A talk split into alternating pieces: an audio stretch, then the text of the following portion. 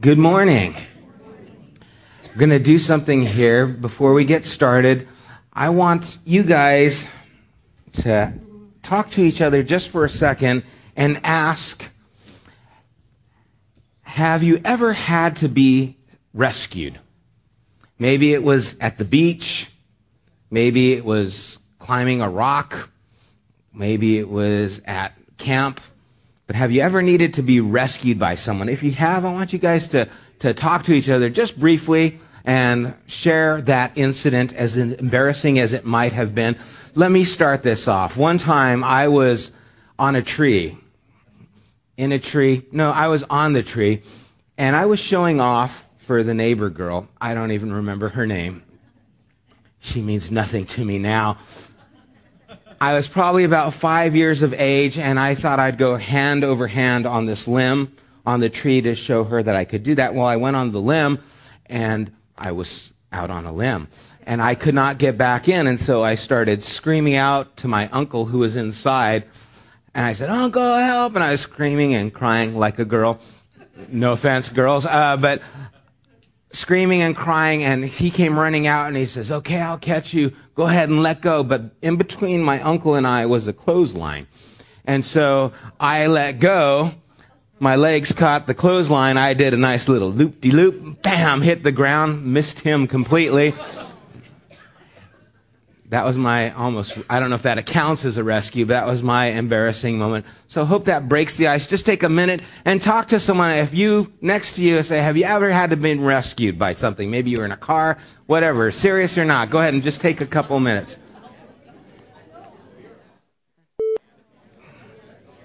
Okay. Well, it sounds like there was at least some funny stories out there. I don't know, some of you guys are going and going and going. I think many of us at different times in our life have needed help from someone. Whether the help was effective or not uh, depends, but we've all been in those situations or know people who have been in those situations that have needed help. Um, and that's going to go along with our, our study this morning. Open your Bibles to Acts chapter 15, starting at verse 1. We're going to read down through verse 11. The council at Jerusalem. If you need a Bible, raise your hand and they'll get one to you. If anyone needs a Bible, just hold your hand up and they'll get one to you. We're going to go ahead and start reading. Again, Acts 15, starting at verse 1. Some men came down from Judea to Antioch and were teaching the brothers, Unless you are circumcised according to the custom taught by Moses, you cannot be saved. This brought Paul and Barnabas into sharp dispute and debate with them. So Paul and Barnabas were appointed along with some other believers to go to Jerusalem to see the apostles and elders about this question.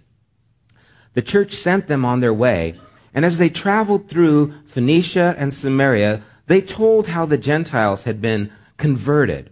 This news made all the brothers very glad. When they came to Jerusalem, they were welcomed by the church and the apostles and elders, to whom they reported everything God had done through them. Then some of the believers who belonged to the party of the Pharisees stood up and said, The Gentiles must be circumcised and required to obey the law of Moses. The apostles and elders met to consider this question. After much discussion, Peter got up and addressed them. Brothers, you know that some time ago, God made a choice among you that the Gentiles might hear from my lips the message of the gospel and believe. God, who knows the heart, showed that he accepted them by giving the Holy Spirit to them, just as he did to us. He made no distinction between us and them, for he purified their hearts by faith. Now then, why do you try to test God? By putting on the necks of the disciples a yoke that neither we nor our fathers have been able to bear. No, we believe it is through the grace of our Lord Jesus that we are saved, just as they are.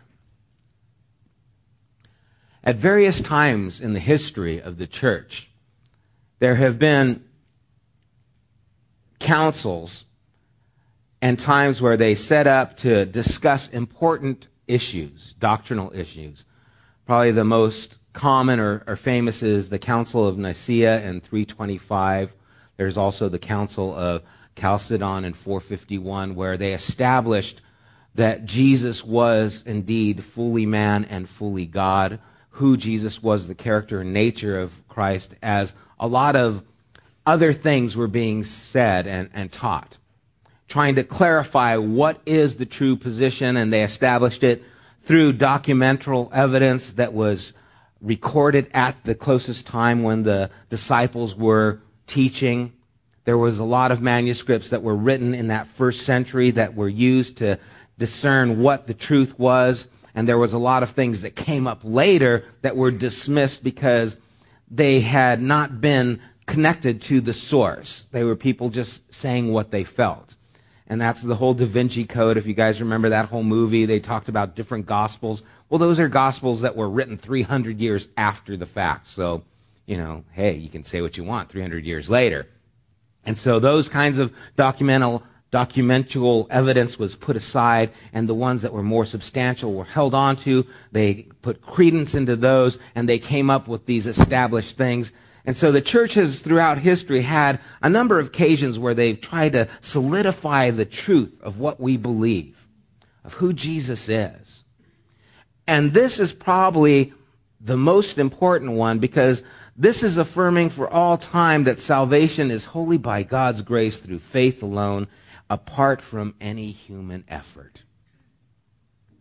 This is crucial and fundamental and something that we still wrestle with to this day.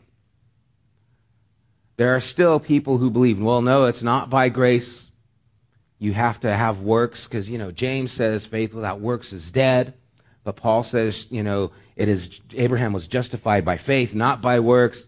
And there's a lot of people saying, well, what is it? What is it? And it's actually both. You are saved by faith that produces works. Your life changes, and your life shows the change by the things that you do. It's evidence of the faith. It's not the works that save you, it's the faith in Jesus that saves you that produces a life that is evidence. And so here at the beginning, there is contention. Now, in verse 1, it says that there were these men who came, these brothers, that said, unless you're circumcised according to the customs taught by Moses, you cannot be saved. Now, the idea of being saved carries with it that you're in a bad way or bad place. I mean, the stories that you guys shared when you were saved, you were saved from something. Whether it was from hanging in a tree, in the ocean, by a lifeguard, you were in a bad way and you needed to be rescued. You had to be saved from something. And so the idea is you had to be saved or you must be saved. Well, what is it that we're saved from? What is the situation? And, and there's a lot of things like we talked about where a person is saved from circumstances, but that's not what is talked about here. A number of years ago, when we were doing some work on our house, I think we had just refinished the floors and we had someone come out there and they stained the floors, the hardwood floors. And so the whole house smelled like whatever that stuff is, urethane or whatever is on the floor. And it just, we couldn't stay there because you, we would have died or something like that. Uh, it was just, the fumes were too great. And so I was still working on part of the house. I don't know if I was doing some tile. I was working on one of the areas that didn't have the hardwood floor and Corrine and, and whatever kids we had at that time, well, we, we had all four of them, but I don't know where they all were, uh, went to my mom's house in Glendora and were spending the night there because the fumes in the house. And so I was done with what I was doing, and it was late or early in the morning. It was like midnight, maybe one o'clock in the morning, and I was going to get up and, and drive out to my mom's so I could get some sleep. And as I was driving, going to get onto the 210 freeway up by baseline. I pulled up to the light, getting ready to head westbound, and this girl came running up the off ramp. Not something you see every day. And she came running right towards me. And it was unusual, and I kind of stopped, and she's just like running, and she was barefoot holding these high heel shoes, wearing a dress like she was out partying or, or working or something. It wasn't, you know, it, it was noticeable. And, and she's running right towards me. And she comes up to my car and she says, Help! My boyfriend's trying to kill me. You gotta help me. I'm the only one there in this intersection. I'm like, okay, well, okay, get in. She jumps in the car. She goes, go, go. Okay, you know. so I, I get onto the on ramp again, heading westbound on my way to my mom's house, and, and now I'm out of my element totally, you know. I was like, what the heck has just happened to me? And I'm driving, and, and I said, what do you want to do? Do you want to go to the police? What's going on? What's happening? She goes, my boyfriend, he started hitting me. I pulled over the car. I jumped out and I just came up. He's going to be looking for me right now. I'm like, okay, so should we go to the police? No, don't go to the police. Okay, where, where, where are we going? you know, cause I'm going somewhere. I need to know where we're going. And she goes, oh, oh I don't know. I, I, need to call my friend. Do can I, do you have a phone? I go, yeah, here's my cell phone. She's calling my, her friend and she goes, yeah, you know, I told, I forget what her boyfriend's name. I told him that I'm pregnant, you know, and he got all upset with me. And I'm listening to this. And I'm, like, oh, great. And she, okay, all right, I'm going to come over your house. And there's this high tension going on. And I'm thinking, okay, I'm driving while she's talking on the phone. I'm thinking, okay, well, man, this guy's out here somewhere. And I hear she's pregnant.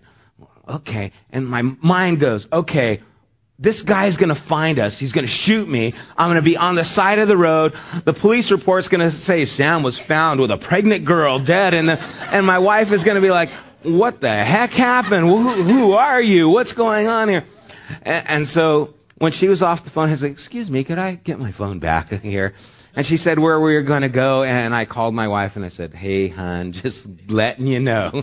This is where I'm at. This is what happened. So if I'm dead somewhere, you know the whole truth and you don't have to see me on a forensic file somewhere, you know.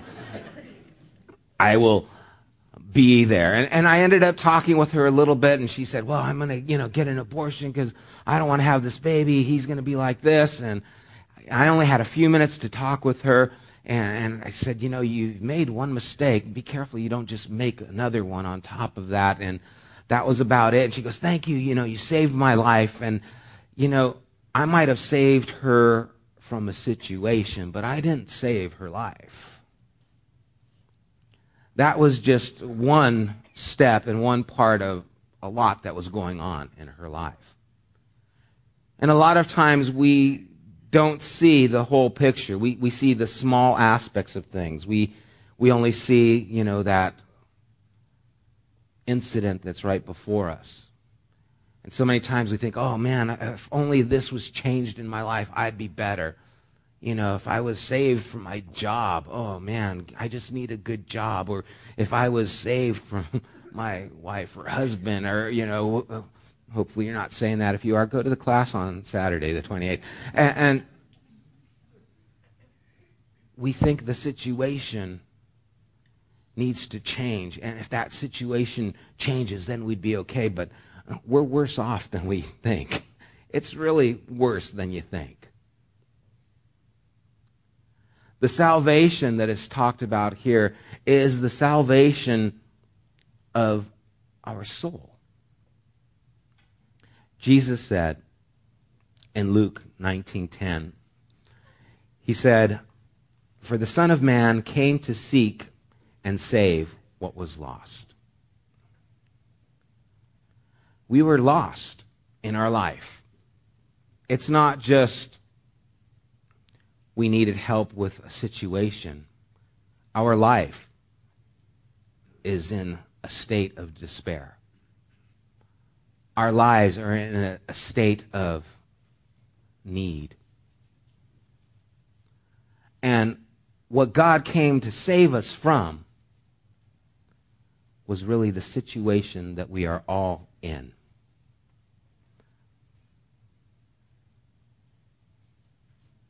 In Ephesians chapter 2, verse 12, it says, Remember that at that time you were separate from Christ, excluded from citizenship in Israel, and foreigners to the covenants of the promise, without hope and without God in the world. That's where we are. That's what we need to be saved from. We are without hope, without God in this world. That's what we need salvation from is this hopelessness. This place of despair. This place of a life that is bankrupt, that is empty, that is hollow. And so, how do we get saved from that place? Because we are all in this boat. Jesus said, I didn't come to condemn the world, but to save the world. The world is condemned already in John 3:17. There, there is already the judgment that is on all of us because of who we are naturally. The judgment that weighs on us. How do we escape this judgment? And really, there are two categories of religion that tries to deal with the, the state that we're in. One is legalistic and one is fatalistic. The legalistic one says you have to do certain things to get God's approval, which is what we see here in this chapter. You need to follow the law of Moses and the circumcision process. You need to do that, otherwise you can't get in. You need to appease God by doing something, living a certain way so that you can get his approval. And the, the fatalistic way is more what the Muslim way would be. It, it's up to Allah. You really don't have any say in the matter. Or even a Buddhist way where it, life is is circular, it's not linear, and really you have no say in what happens to your life. You're just in the process, and eventually you'll achieve to nothing. There, there's no hope. You have no role in this, and God is actually impersonal, doesn't care. It's just kind of a force out there. The other way, God needs to be appeased. You have to do certain things to get his approval. Those are the two basic religions. You can sum all the religions into one of those categories, and then comes along Jesus, who doesn't fit in door A or door B. Door C for Christ, hey. Where it is actually God seeking you. God pursuing you. And why this was so important to Paul and Barnabas and why they had such a sharp dispute over this is because this had the potential to make Christianity just another sect of Judaism. There were different rabbis that they would follow, whether it was Gamaliel or Hillel and they had certain beliefs. This would have been Rabbi Jesus and his beliefs, and it would have just been succumbed to Judaism and become just another part of that. But Peter in verse 10 said so perfectly, why do you try to test God, putting on the necks of the disciples a yoke that neither we nor our fathers have been able to bear? We have all been in that place of not being able to bear the yoke of our own consequences. We have all made mistakes that have caused devastation to our lives. We all are weak in our ability to change who we are and need help from God. Can a leopard change its spots? The scriptures say, well, no. Neither can a man change his ways. But God can change. Us. And so, why this is so important is because it's not about you and me doing something to get to God. It's about you and me accepting something that God has done for us and believing in that. And that's the important thing. That, that's what's really foundational about what we're doing here. It's allowing God to work within us and it not being a matter of rules and regulations that we have to, to meet, to appease him. because rules and regulations can always, you can always skirt around them. The Jews in the law, they had the Talmud, which was seven volumes of interpretation to the law. And they said you could only go a thousand steps on the Sabbath. And so what they would do is they'd take a rope and tie it from their front door out a thousand paces, and they would say, This is now an extension of our house. And so they could walk that thousand steps, and then they could go another thousand steps beyond it. You know, there's loophole. We can find a way to get out of it. You could not tie a knot with a rope on the Sabbath, but you could tie a girdle into a knot. And so what they would do is carry a girdle with them. They tie that to the end of the rope and tie that to the end of the bucket, and then they could get the water, whatever they need. You can make loopholes to get around these kinds of things. If it's just a matter of what you do, you try and find ways about it. Have you guys notice that with your kids? You know, I told you to get in bed. I'm in bed. They're jumping up and down. You didn't say go to sleep. You said go to bed. And they're all lawyers in the making.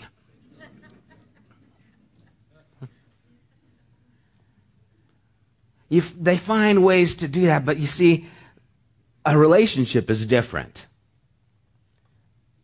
A relationship, there is interaction, there is responsibility, there is accountability.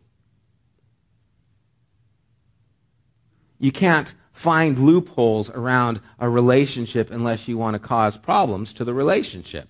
Oh, yeah, you can lie, you can deceit, but that's only going to hurt the relationship. But if you invest in it, then it has hold of you that's deeper than a law. It's basically because you love. And that's really what that's about. In Galatians chapter 5, says, It is for freedom that Christ has set us free. Stand firm then and do not let yourselves be burdened again by a yoke of slavery. Mark my words. I, Paul, tell you that if you let yourselves be circumcised, Christ will be of no value to you at all. This is in direct argument to what was taking place here.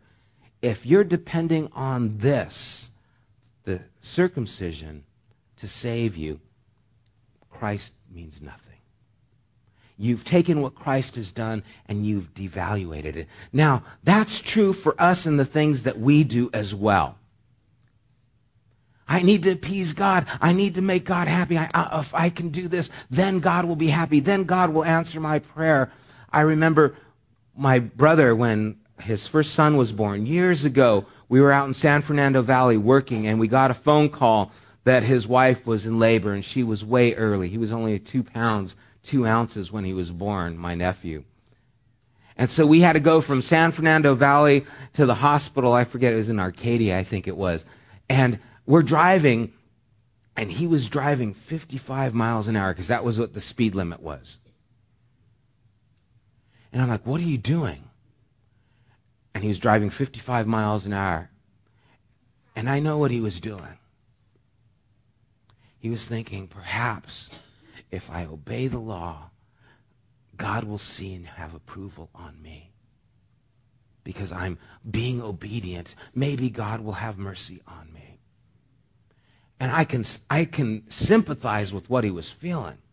Maybe God will spare my baby if I drive the speed limit and I do all those things that please God. Then maybe, just maybe, He'll have mercy and He'll show. And you see, this mentality of, I, am going to please God, as if God's up there with a radar gun going, oh no, 56? Oh, really? But you see, that's the problem when you start making it a legal system, you start defining things by a law and not by love. Christ has set you free. Don't get entangled into a yoke of bondage. Stand fast in the freedom that God has given you. It doesn't mean you can do whatever you want, but understand that God loves you. that he has extended himself to you. Unlike you having to reach him, he has reached down to you. And he cares for you and he loves you. Some of us here this morning are in the same situation that my brother was in. What do I have to do, God, to please you, to get you to hear me, to help me with my finances, to help me with my health, to help me with my children, to help me with God, what do I have to do? And we, we get to this mindset of I have to do something that will please God so that God will then give me something. And, and God is not like that. You weren't saved because you did anything good. You were saved because He loved you and you said, I'll receive your love. That's why you are saved. If you've been saved because of his love and goodness, are you now going to earn his favor? Paul said, Foolish Galatians, having begun in the Spirit, are you now going to end in the flesh? It's God's grace. And what I want you to know this morning, because your life, if it's anything like mine, is going to fall into a pit after pit, struggle after struggle. And if every time you, you fall and you, you stumble and you think, oh no, am I saved? Oh no, eh, eh, does God still love me? Oh no, what, what, what is, have I crossed the line? Oh no, have I done this? Have I done this? and you start worrying about all the little things instead of just investing into the relationship and saying, I don't care. I will not stop loving you. I'm sorry. I love you. In my marriage, my wife has had to say that to me a lot. No. I have had to say that to my wife a lot. I've had to say, I'm sorry. I was selfish. I was insensitive. Why do I say that? Because I want the relationship to continue. Because I want our love to continue. I want to continue my life with her. And for that to take place, I need to stay connected to her. God is the same way. He wants you connected to Him. And so when you do have that stumble, when you have that lack of discretion, when you have that error, you need to continue. You need to confess your sin, as 1 John 1 9 says. He's faithful and just to forgive you and to cleanse you from all unrighteousness. And you need to move on because what God wants for you and what God wants for me is us to move on. He doesn't want us, okay, now you got to get on your knees, you got to say 10 of these, and you got to say three of these, and do three jumping jacks, 10 push ups. This isn't the Marine Corps. You don't have to do something to get his approval. He already has given it to you. And you see, what, what we don't realize is that when, when God is calling us to repentance, he's basically calling us to himself. Turn with me to Deuteronomy chapter 30.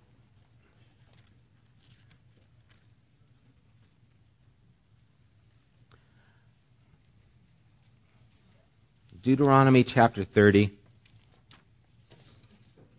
going to try and go through a few of these pretty quick. Starting at verse 11.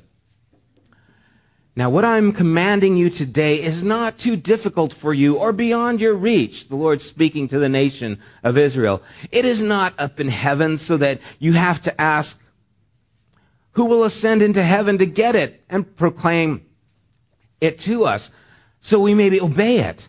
Nor is it beyond the sea so that you have to ask, who will cross the sea to get it and proclaim it to us so we may obey it? No, the word is very near you it is in your mouth and in your heart so that you may obey it.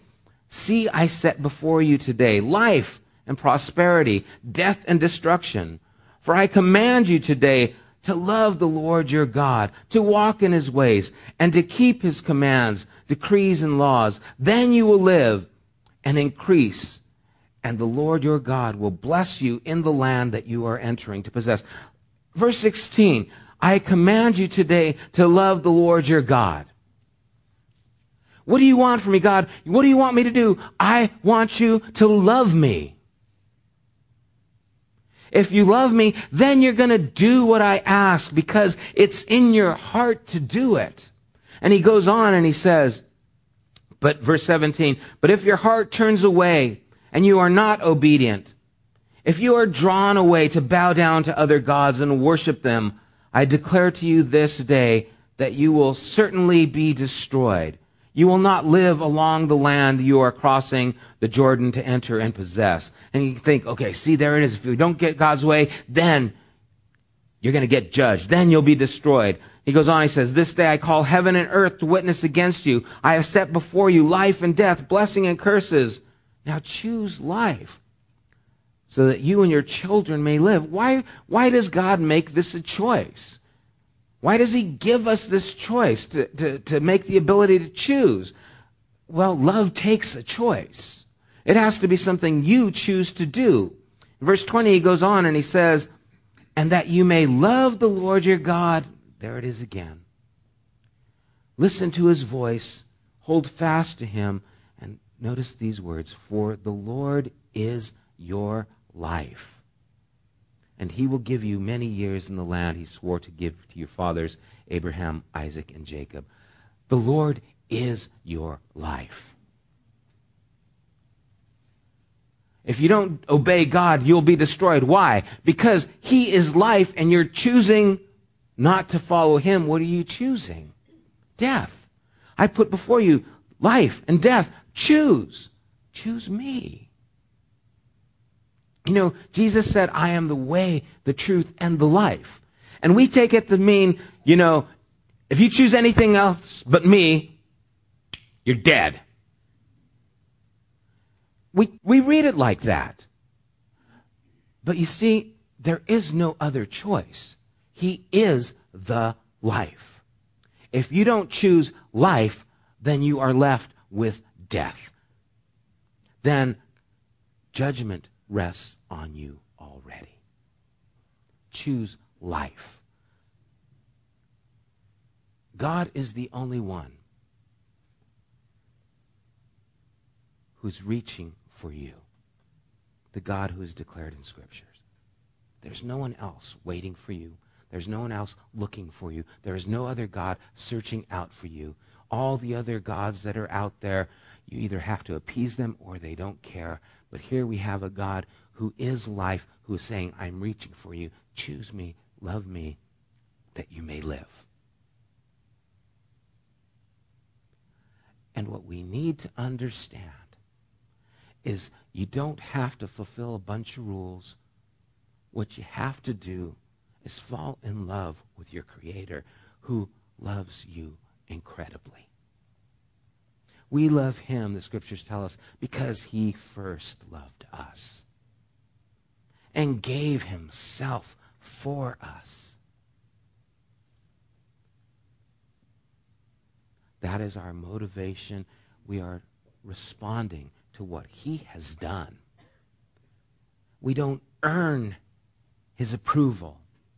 We accept it by grace through faith that not of ourselves. It is a gift of God. And it's offered to all of us. Wherever you are at, whatever struggles you are facing, whatever pit you may have fallen into, the hand of God is reaching to you saying, I love you. Just take my hand and follow me. You don't have to do anything to earn my favor. I have given it to you. All you have to do is follow me. Choose to love me.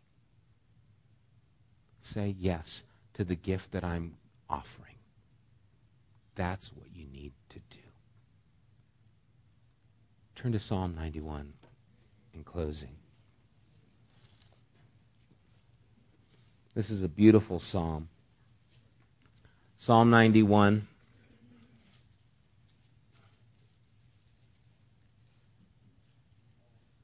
Starting at verse 9.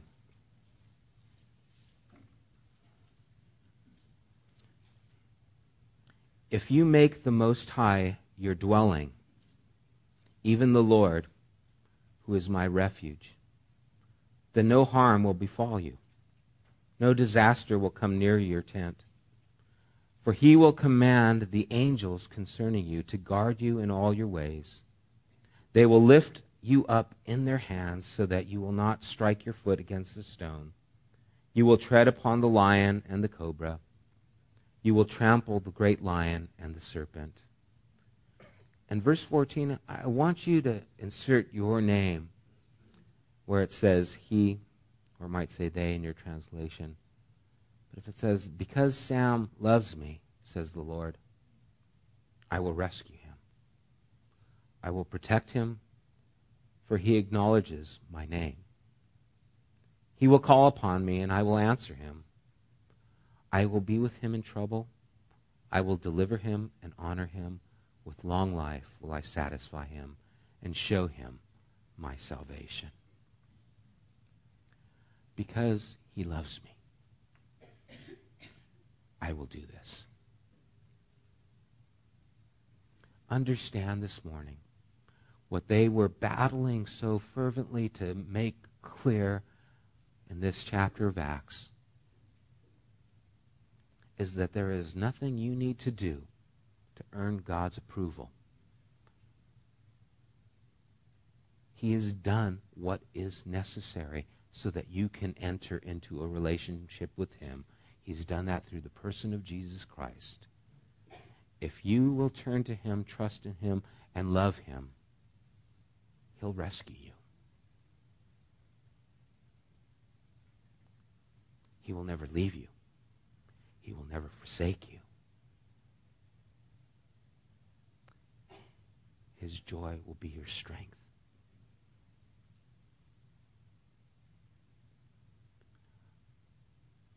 Recognize how dear you are to God, and all He wants is your love. And in the situation that you're in, whatever it is, whatever is needing to be rescued right now, whatever you're needing to be saved from, there's only one person who can save you. It's not you. It's not a church. It's Jesus. It's Jesus. And he's done everything that he can. All we need to do is choose. And so I pray that this morning, whatever you're going through, you will make that choice. I don't know all your circumstances. I know some of your struggles and some of the things some of you guys are going through. I'm not going to, my wife always says, don't look at people, they think you're talking about them. So, so if I look at you and I say something, I, I, maybe it was an accident, I didn't mean it. But the things that you're in the middle of and the struggles that you're going through, God wants you to know that He's close to the brokenhearted, that He saves those who are crushed in spirit, Psalm 34 says, that a righteous man might have many troubles, but the Lord delivers him from them all. And God wants to be there to deliver you. And how He delivers you, I can't tell you how that's going to be. It might not be financial success he delivered Stephen and took him home. I don't know. Know, we pray and desire things to work a certain way, but we don't know. The other yesterday, Corrine called me, and she was at work, and she said, "Well, you know, she was doing some sales, and she said, well, pray that I sell so that you know work goes well and it looks good for her job and everything." And so I said, "Well, let's pray." And we prayed, and then she called me back, and she was just moved. She goes, after we prayed, I was able to sell. Like it was just miraculous. And I thought, oh, that's neat. And then immediately my mind went to Cynthia Wheat. And I thought, God, I've been praying for her to be healed. You, you hear this prayer. Can you hear this one too? And I have to come back as I was studying this. It's like, I have to be reassured. I hear, Sam. I hear. Trust me, I hear. And that's what we have to be consoled with is that God hears, that he cares, that he loves. And that he has done what is necessary. You don't have to follow rules, regulations to be saved. You have to believe in the God who loves you and what he has done for you in the person of Jesus Christ. And heaven is open to you. The holies of holies is open to you. You can come in and cry, Abba, Father, Dad. You can pour out your soul. You know, this Psalm 91, as I was reading it, David, you read these Psalms and they like, you can identify with them. He knew his God. And I purposely went to these Old Testament passages to show that it's the same God, because so many times people think, well, there's the God of the Old Testament, and then there's the God of the New Testament. You know, the God of the Old Testament is the judgment God, and the God of the New Testament, you know, is in touch with his, you know, compassionate side God, and it's it's the same God. He's the same. And David knew who this God was, and he talked about him. He wrote about him. He declared these things about him. He shared that because we love him, he'll rescue us. It's all about that relationship that he's made available. And so don't take lightly the relationship that God is extending to you. Because if you take relationships for granted, they will fail.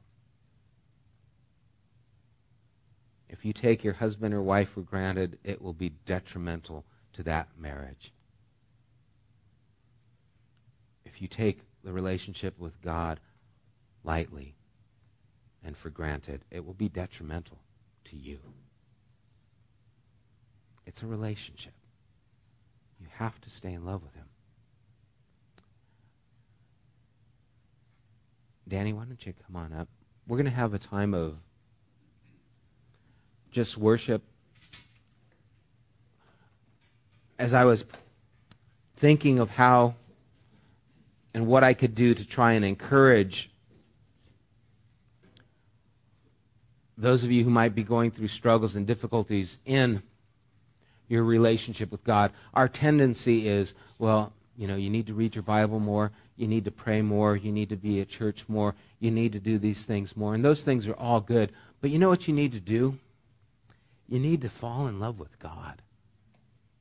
You need to, you need to love Jesus because he loved you, and you need to recognize that love for, for you that he has. That will do more for you than anything. That will make you want to read your Bible. That will make you want to pray. That will make you want to be here and enjoy the time together.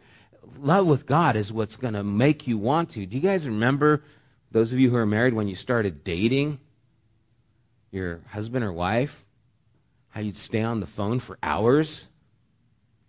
Fall asleep with the phone, you know? Stupid things that you did because you were in love. They weren't stupid, honey. They were You did things because you wanted to be with that person. It moved you to do. Love will do that.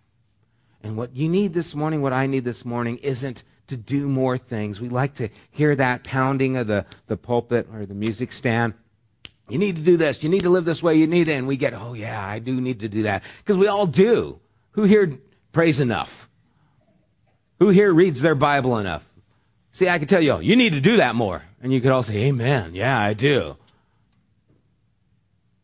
But you see, what's going to make you want to do those things is falling in love with God. And what you need to do is fall in love with God. And what I want to do right now is offer time where we can just pour our hearts out to God and recognize His love for us and respond in worship to Him.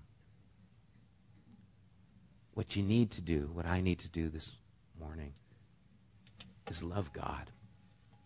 If you do that, it will provoke you to do the good things you need to. Jesus talks about the church leaving its first love. And perhaps that signifies or identifies with maybe something that's happened in your life where you have left that priority that God is supposed to have in our lives and you have turned towards other things and have devoted yourself towards other things and the key to that as well as any problem that you're having is to turn around, to change, to repent. And that's what we need to do, even if God has ministered to your heart. You know, you don't love me like you used to, like you need to. This is our chance to say, I'm sorry. I, I want to turn back to you. I want you in that preeminent place in my life. I want you to be my first love.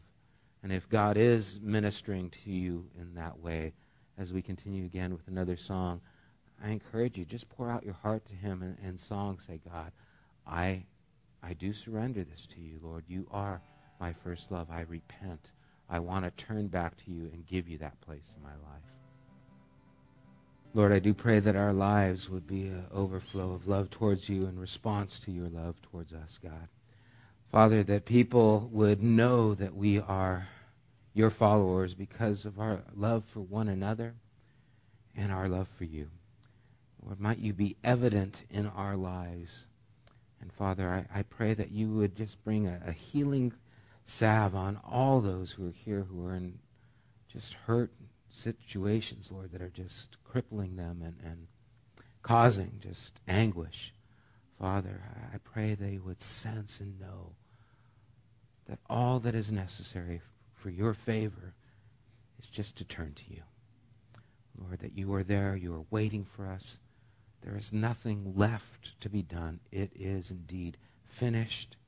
Jesus, you have taken care of our debt completely. There is nothing we can do to earn your favor. You have extended it to us. Freely we have received, Lord. Freely may we give. Thank you again, Lord, for the reminder of your unfailing love, your goodness. Lord, your love is better than life. We agree with the psalmist. And we thank you for loving us so perfectly. Lord, bless everyone here as we move forward. Might, Lord, we remember these things. Might they capture our hearts. May we meditate on them and allow you to take that priority in our lives. May we love you first above all else, God. May we devote ourselves to you. We pray and ask this in Jesus' name. Amen.